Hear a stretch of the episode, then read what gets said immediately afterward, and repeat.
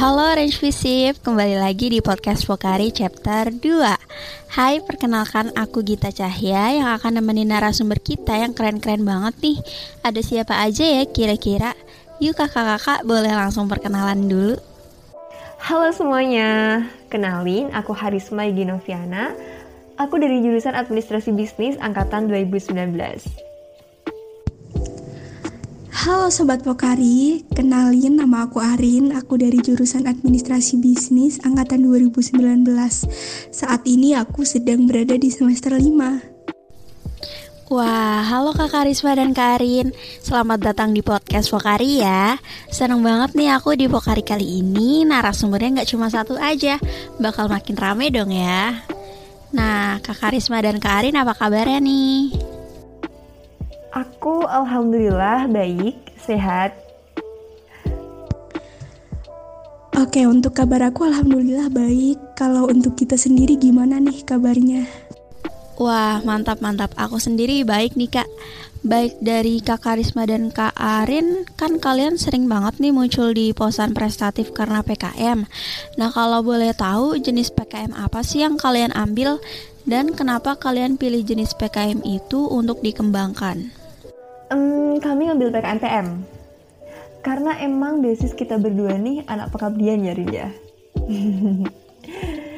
uh, sebelumnya kita udah sering tuh terjun ke pedesaan mitra gitu kan, nyari-nyari permasalahan di sana apa sih yang bisa kita pecahkan gitu kan, apa sih yang bisa kita bantu gitu di sana. Dan untuk ide PKMPM ini kami ambilnya tuh topik mengenai pencegahan pernikahan dini yang awal mulanya juga sebenarnya tuh berawal dari keresahan masyarakat desa mitra kami yaitu di desa Jabungan. E, di sana itu terjadi cukup banyak kasus pernikahan dini yang disebabkan oleh MBA atau married by accident gitu. Oh, berarti karena ada pengalaman juga ya di bidang pengabdian masyarakat ya kak. Jadi dikembangkan lagi jadi kegiatan di PKM ini. Wah, menarik banget nih teman-teman. Oke, selama pengerjaan PKM, pernah nggak sih kalian ngerasa stuck dan bosan? Nah, cara kalian gimana nih untuk memotivasi diri kalian lagi buat ngebalikin semangatnya lagi dalam proses PKM? Uh, eh, kalau bosan, tentu enggak karena pas TKM-an itu seru banget guys, asli. Apalagi kalau udah dapet pendanaan terus masuk ke PIMNAS. Itu seru banget sih. Kalau ngestak, itu kalau dari aku lebih ke kehabisan ide sih ya. Seperti pas nemu permasalahan pernikahan ini di desa Mitra. Nah, itu kami sempat ngestak karena bingung solusinya apa ya ini. Ngadain program sosialisasi, itu kayak udah hal yang biasa gitu Nah, apa sih program yang lebih keren lagi dari sosialisasi ini yang secara rasional itu bisa kita ciptain dan bisa diterima oleh masyarakat mitra. Dan di situ akhirnya kami berlima nyari-nyari referensi, baca-baca artikel, baca-baca jurnal, dan akhirnya ketemulah ide yaitu untuk menciptakan sebuah komunitas pencegahan pernikahan dini ya kita bikin komunitas yang kami beri nama Komika, komunitas milenial pencegah nikah muda gitu. Nah intinya untuk ngembalikin semangat itu, uh, inget aja sih sama tujuan dari awal. Kenapa kita PKM-an ya? Ya karena kita ingin mengatasi permasalahan yang kita temukan dari desa mitra tadi. Syukur-syukur bisa masuk PIMNAS, bisa juara, gitu sih kalau dari aku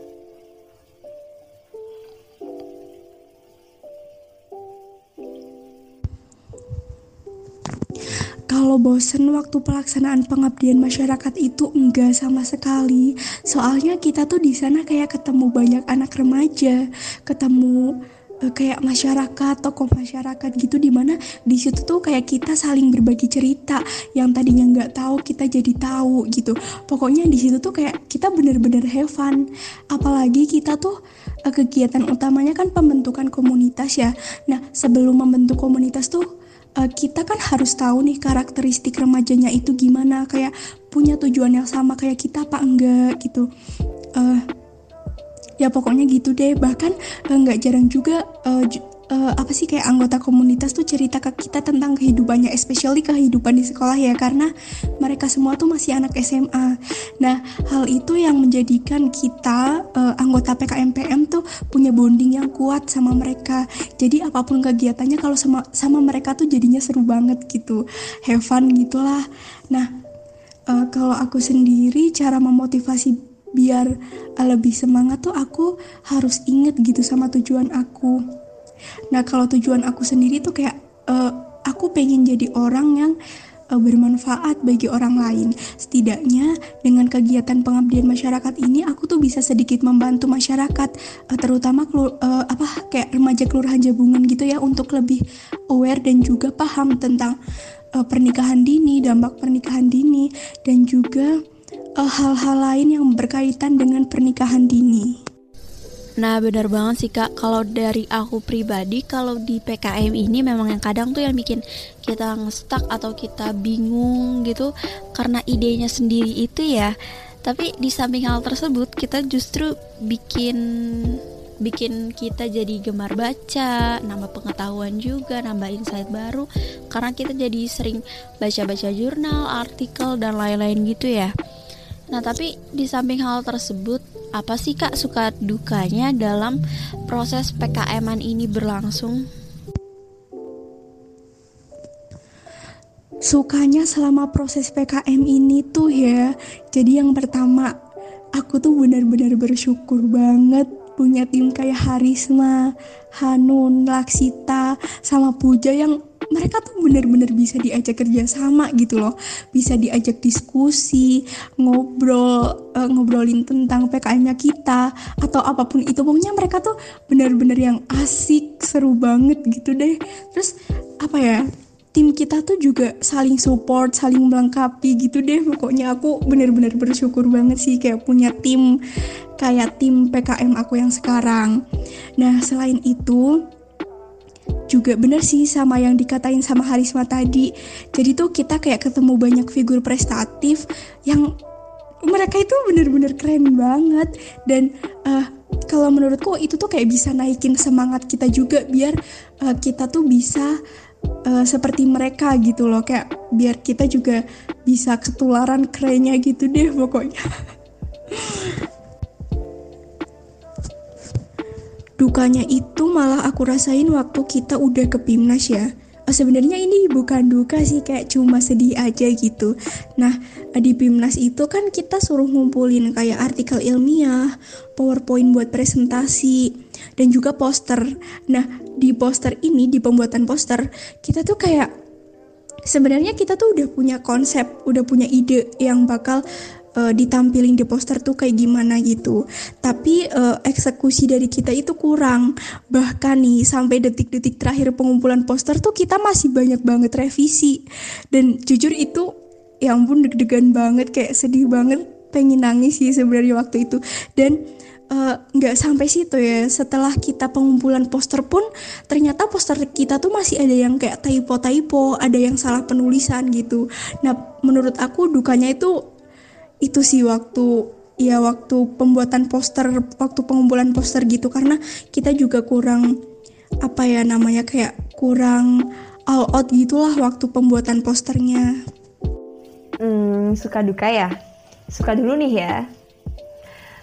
Uh, seru banget tentunya pengalaman di PKM bisa ngadain sosialisasi, ngadain webinar, ngobrol dengan masyarakat, ngobrol sama ibu RW, meet sama dosen pembimbing, dapat relasi juga dengan mitra-mitra partner komika.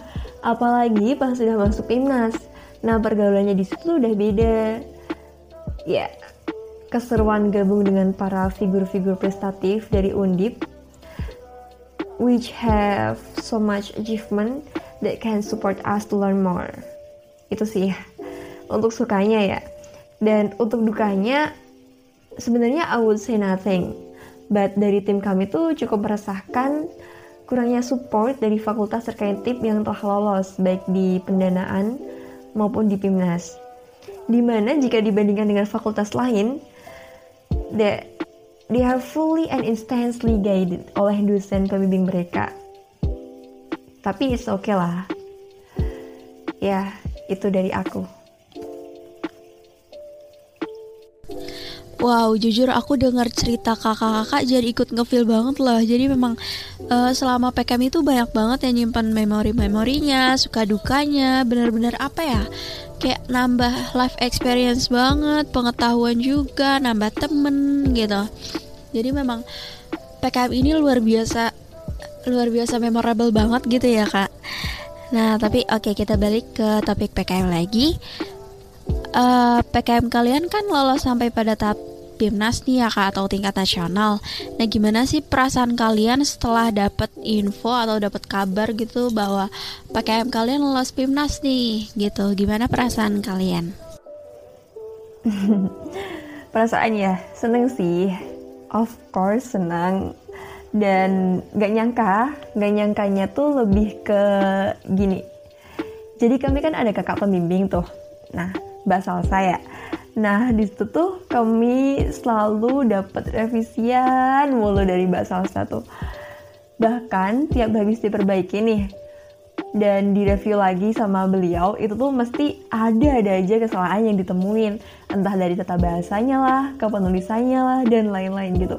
Bahkan di hari deadline pengumpulan PKM, kami tuh masih banyak banget revisian gitu pokoknya berasa revisian itu gak bakal selesai kalau kita nggak ngumpulin nah terus kan waktu itu pagi-pagi bangun tidur cek HP terus ada grup baru di WA namanya medali emas Pimnas hah grup apa hari nih gitu. Kan ya berasa dapat aurisi lah di pagi hari waktu itu. Oh ternyata bisa ya gitu. Mungkin dari Arin deh. Gimana Oke iya, jadi waktu pengumuman lolos PIMNAS tuh kan uh, tengah malam ya. Nah kebetulan aku tuh kayak udah tidur gitu. Waktu aku bangun nih subuh-subuh cek HP, kok tiba-tiba grup PKM kami rame banget gitu. Ada apa nih gitu kan. Terus aku aku buka tuh grupnya. Ternyata udah ada pengumuman lolos PIMNAS. Nah, uh, aku udah lihat kan kayak uh, apa kayak filenya gitu file pengumumannya.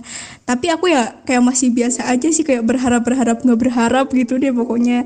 Nah aku iseng coba cari coba search nama aku gitu Arindi Rizky Astuti. Eh ternyata keluar gitu. Dan ih jujur aku nggak nyangka banget kayak ibunya nggak nyangka seneng terharu bisa sampai lolos timnas itu. Karena sebenarnya kita semua tuh di sini kayak nyobi banget di dunia di dunia PKM gitu-gitu. Jadi waktu uh, kayak waktu lolos pendanaan aja kita udah alhamdulillah banget. Apalagi ini sampai ke timnas gitu kan. Ya nggak nyangka aja sih gitu. Uh, to be honest aku ikut excited banget loh dengernya. Kayak bahagianya Kak Arin Kak Karisma tuh pas uh, ngejelasin tuh ketara banget gitu. Wah seneng banget gitu kan. Ya pasti sih ya kadang kita ngerasa wah nggak nyangka bisa sampai pada tahap itu. Tapi ya keren banget lah pokoknya kalian.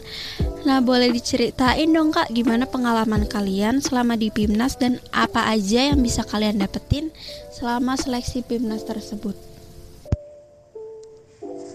Oke baik jadi pengalaman kita selama seleksi PIMNAS gitu. Berarti waktu mulai dari PKM sampai kita udah lolos PIMNAS gitu ya. Nah, jadi setelah kita lolos pendanaan PKM gitu, eh, kita kan langsung mulai uh, ini ya kayak terjun langsung ke lapangan gitu buat uh, pengabdian masyarakat. Nah, sebenarnya ini tuh bukan kali pertama ya aku ikut uh, event pengabdian masyarakat gitu. Sebelumnya tuh aku udah pernah ikut juga. Nah tapi kalau menurut aku ini tuh kayak bener-bener beda banget kayak pengabdian masyarakat yang lainnya. Soalnya di sini tuh kayak kita yang jadi panitianya gitu lah ya istilahnya tuh panitia. Kita yang harus konsep acaranya itu bakal gimana eh, keberhasilan acaranya juga ada di tangan kita gitu Nah, di situ tuh kita secara nggak langsung dituntut untuk bisa meningkatkan manajemen skill kita gitu kayak time management. Jelas ya, kita tuh kayak harus bisa membagi waktu antara kegiatan PKM ini dengan kegiatan kita yang lain gitu. Terus kita juga harus punya leadership skill yang bagus uh, supaya kita kita bisa apa ya kak bisa mencapai tujuan yang telah kita tetapkan sebelumnya gitu. Nah, selain itu kita juga harus punya kayak public speaking juga yang bagus gitu. Ini tuh penting karena dalam pengabdian masyarakat kita kan berhubungan langsung ya sama masyarakat.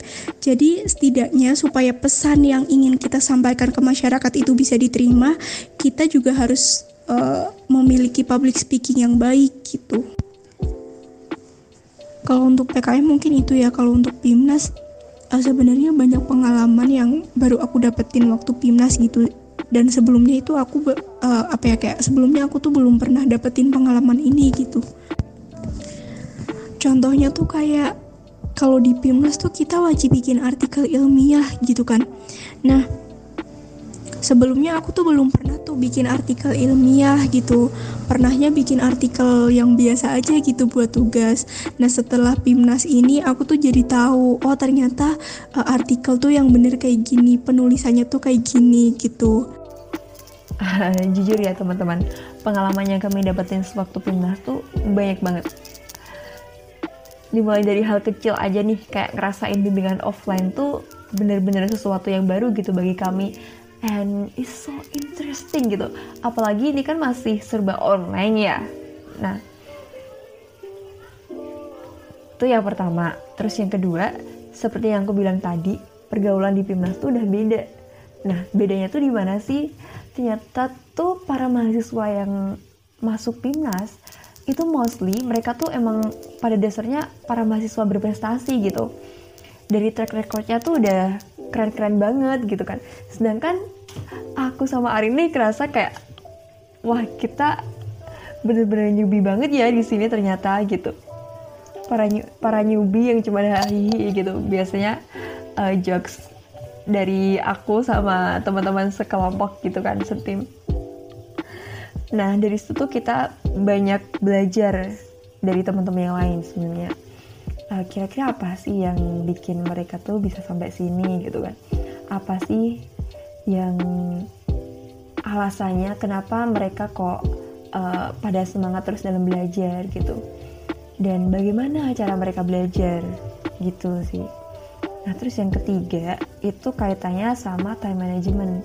Kita juga bener-bener di at, kayak belajar banget ini tuh gimana sih cara membagi waktu ini tuh antara timnas, antara kuliah, antara organisasi sama kegiatan-kegiatan yang lain. Gitu kan jangan sampai gara-gara ada timnas ini uh, kuliahnya jadi dikesampingkan jadi gak terurus gitu kan. Meskipun meskipun nih nantinya kita juga bakal dapat konversi itu 6 SKS nah gitu nah selain itu dari Pimnas ini kami juga belajar yang namanya uh, perbedaan antara harapan dengan sikap optimisme gitu kan. Nah, kalau kami tuh ngira kemarin tuh adalah sikap optimis gitu yang kami terapkan. Ternyata itu adalah harapan gitu kan. Kami tuh kayak udah ngerasa uh, optimis banget nanti kita bakal dapet lah gitu yang namanya medali itu. Bakal dapet medali entah itu emas, perunggu atau perak. Tapi kita tuh yakin kalau kita tuh bakal dapet gitu kan.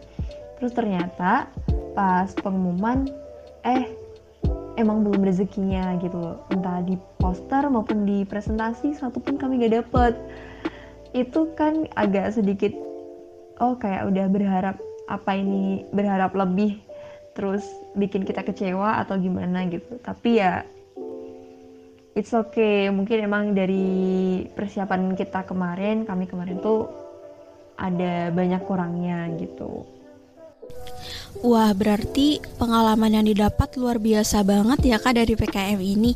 Nah, kalau benefit atau manfaatnya sendiri yang bisa kalian ambil dari kegiatan PKM ini apa sih menurut Kak Arin dan Kak Karisma sendiri?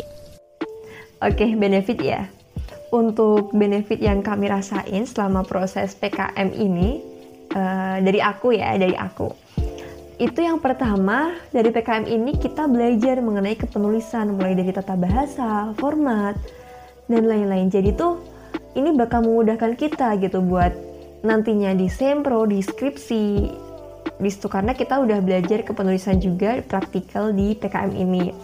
Nah yang kedua Selain dari kepenulisan, kita juga dilatih mengenai public speaking. Nah, ini itu kaitannya dengan teknis presentasi dan tanya jawab di depan juri itu.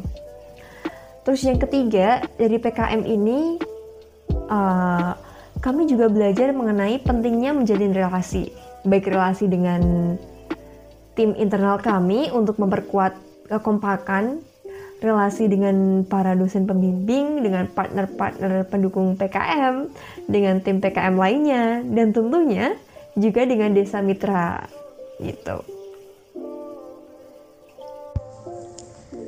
Nah, kalau menurut aku manfaat ikut PKM itu bisa mengasah kreativitas kita gitu. Uh, ya namanya juga PKM ya program kreativitas mahasiswa di mana kita tuh bisa menuangkan ide atau gagasan yang ada dalam pikiran kita untuk diimplementasikan ke uh, kehidupan sehari-hari atau ke dalam dunia nyata gitu. Selain itu kita juga bisa uh, mengasah skill kepenulisan kita gitu ya kalau aku bilang soalnya uh, apa ya di PKM tuh kita kayak harus eh bukan harus kayak kita kan banyak bikin laporan-laporan gitu ya kayak proposal, laporan kemajuan, laporan akhir, terus bikin artikel gitu. Nah di situ tuh kayak sebenarnya kita uh, bisa mengasah skill kepenulisan kita gitu. Kita belajar gimana tata cara uh, menulis suatu apa ya kayak menulis suatu artikel yang benar tuh gimana, terus tata bahasanya tuh gimana dan lain sebagainya gitulah. Wow, luar biasa banget ya benefitnya. Nah, buat teman-teman pendengar setia Pokari bisa banget nih mungkin mulai sekarang bisa di apa ya, bisa dibangun niatnya, bisa dibangun motivasinya buat coba ikut PKM ini. Karena yang udah kita dengar juga kan dari Kak Karisma dan Kak Arin bahwa PKM ini worth it to try nih teman-teman bisa dicoba dan bisa diusahakan gitu. Uh, boleh dong kak sharing tips and trick PKM buat teman-teman pendengar setia Pokari lainnya nih? Oke, buat teman-teman pendengar setia Pokari, tips dari kami yang pertama, dalam menentukan ide PKM, itu carilah masalah terlebih dahulu. Masalah yang memang benar-benar perlu dan butuh untuk diselesaikan. Nah, selanjutnya cari solusi yang paling tepat untuk mengatasi masalah tersebut. Teman-teman bisa tuh nyari di jurnal, baca-baca di artikel, di buku atau nonton video di YouTube. Referensi itu bisa didapatkan dari mana saja. Nah, untuk yang kedua, ini yang paling krusial sih sebenarnya. Buatlah ide yang memang secara rasional itu bisa direalisasikan dan masyarakat itu bakal menerimanya gitu. Bukan cuma sekedar, wah ini menarik menurutku, gitu riset dulu ya teman-teman. Kalau misal aku punya ide gini tuh sesuai gak sih? Kira-kira ada yang mau gak sih? Diterima gak sih gitu? Jangan cuman asal-asalan bikin makanan. Eh ini makanan unik gitu. Nah lebih di kreasiin lagi ya teman-teman. Nah untuk yang ketiga patuhi buku pedoman. Itu sih. Itu penting banget ini format kepenulisan itu sangat penting di PKM ya teman-teman. Karena ingat, proposal teman-teman itu semua gak akan dibaca oleh reviewer kalau terdapat kesalahan dalam kepenulisan format. Nah, makanya yang teliti dalam masalah ini kan sayang juga ya ide udah bagus-bagus, tapi formatnya itu ada kesalahan walaupun cuman uh, margin misalkan gitu. Atau kepenulisan daftar isi yang tidak tepat Nah, itu kan sayang sekali ya, teman-teman.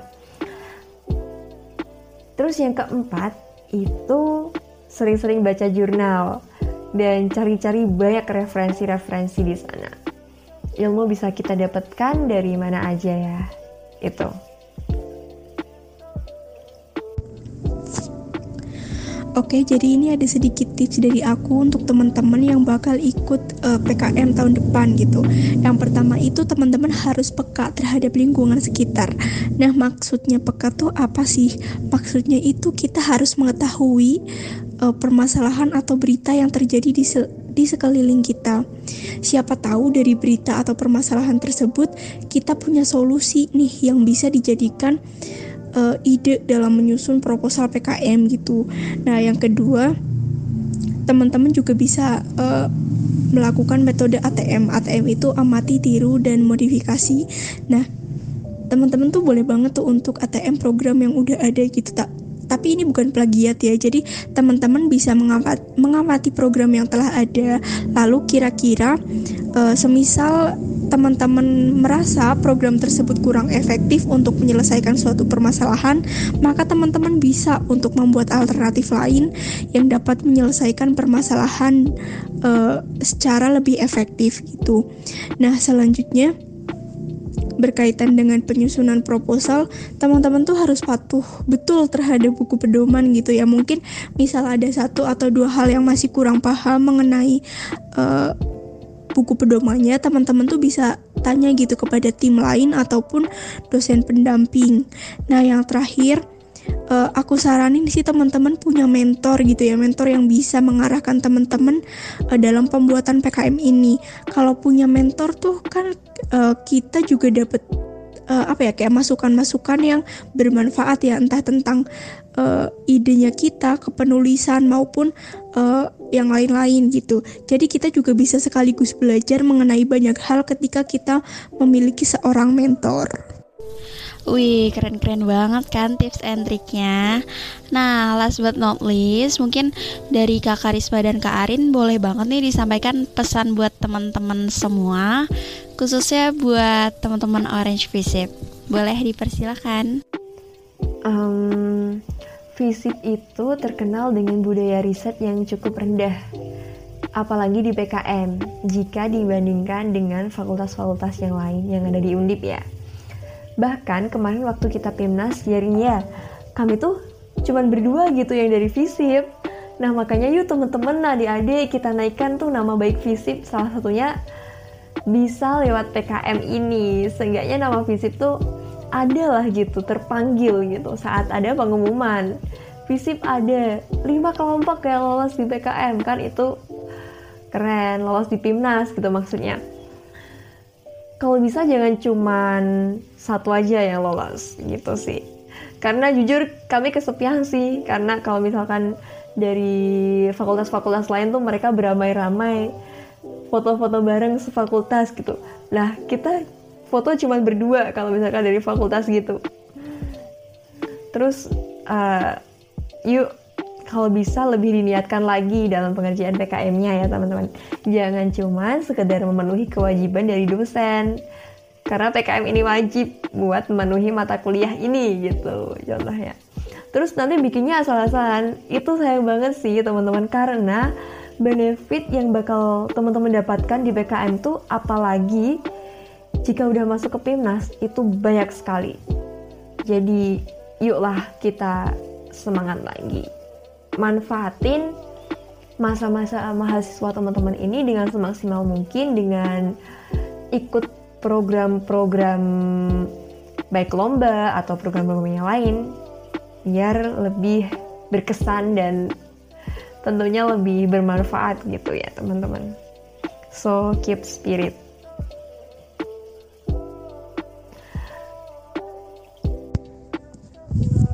Nah, bener banget sama yang dikatain Harisma tadi. Jadi, uh, teman-teman tuh jangan ikut PKM karena untuk menggugurkan kewajiban aja gitu ya. Karena kalau di FISIP itu kan mahasiswanya wajib untuk mengikuti PKM itu jangan gitu. Tapi uh, niatkan uh, tapi teman-teman itu niatkan ikut PKM supaya uh, setidaknya kita itu bisa bermanfaat gitu untuk diri kita sendiri dan orang lain melalui karya yang telah kita buat gitu.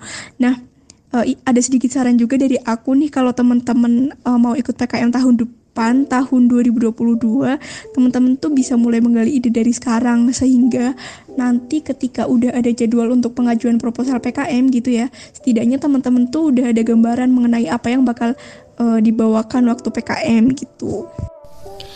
Wow, mantap, keren banget nih narasumber kita kali ini kan Ada Kak Arin dan Kak Risma yang sudah berjuang buat visip kita semua nih. Waduh, keren. Oke, okay, thank you so much buat narasumber Pokari chapter 2 kali ini yakni Kak Karisma dan Kak Arin yang udah sharing-sharing tentang PKM-nya dan semoga sharing-sharing kita kali ini bisa menjadi motivasi pembelajaran buat kita semua nih ya. Dan tak lupa juga terima kasih buat teman-teman pendengar setia Pokari. Semoga sharing-sharing PKM kali ini bisa menambah insight kita semua ya. Oke, jangan lupa nantikan episode Pokari selanjutnya ya. Stay safe and healthy guys. Bye bye.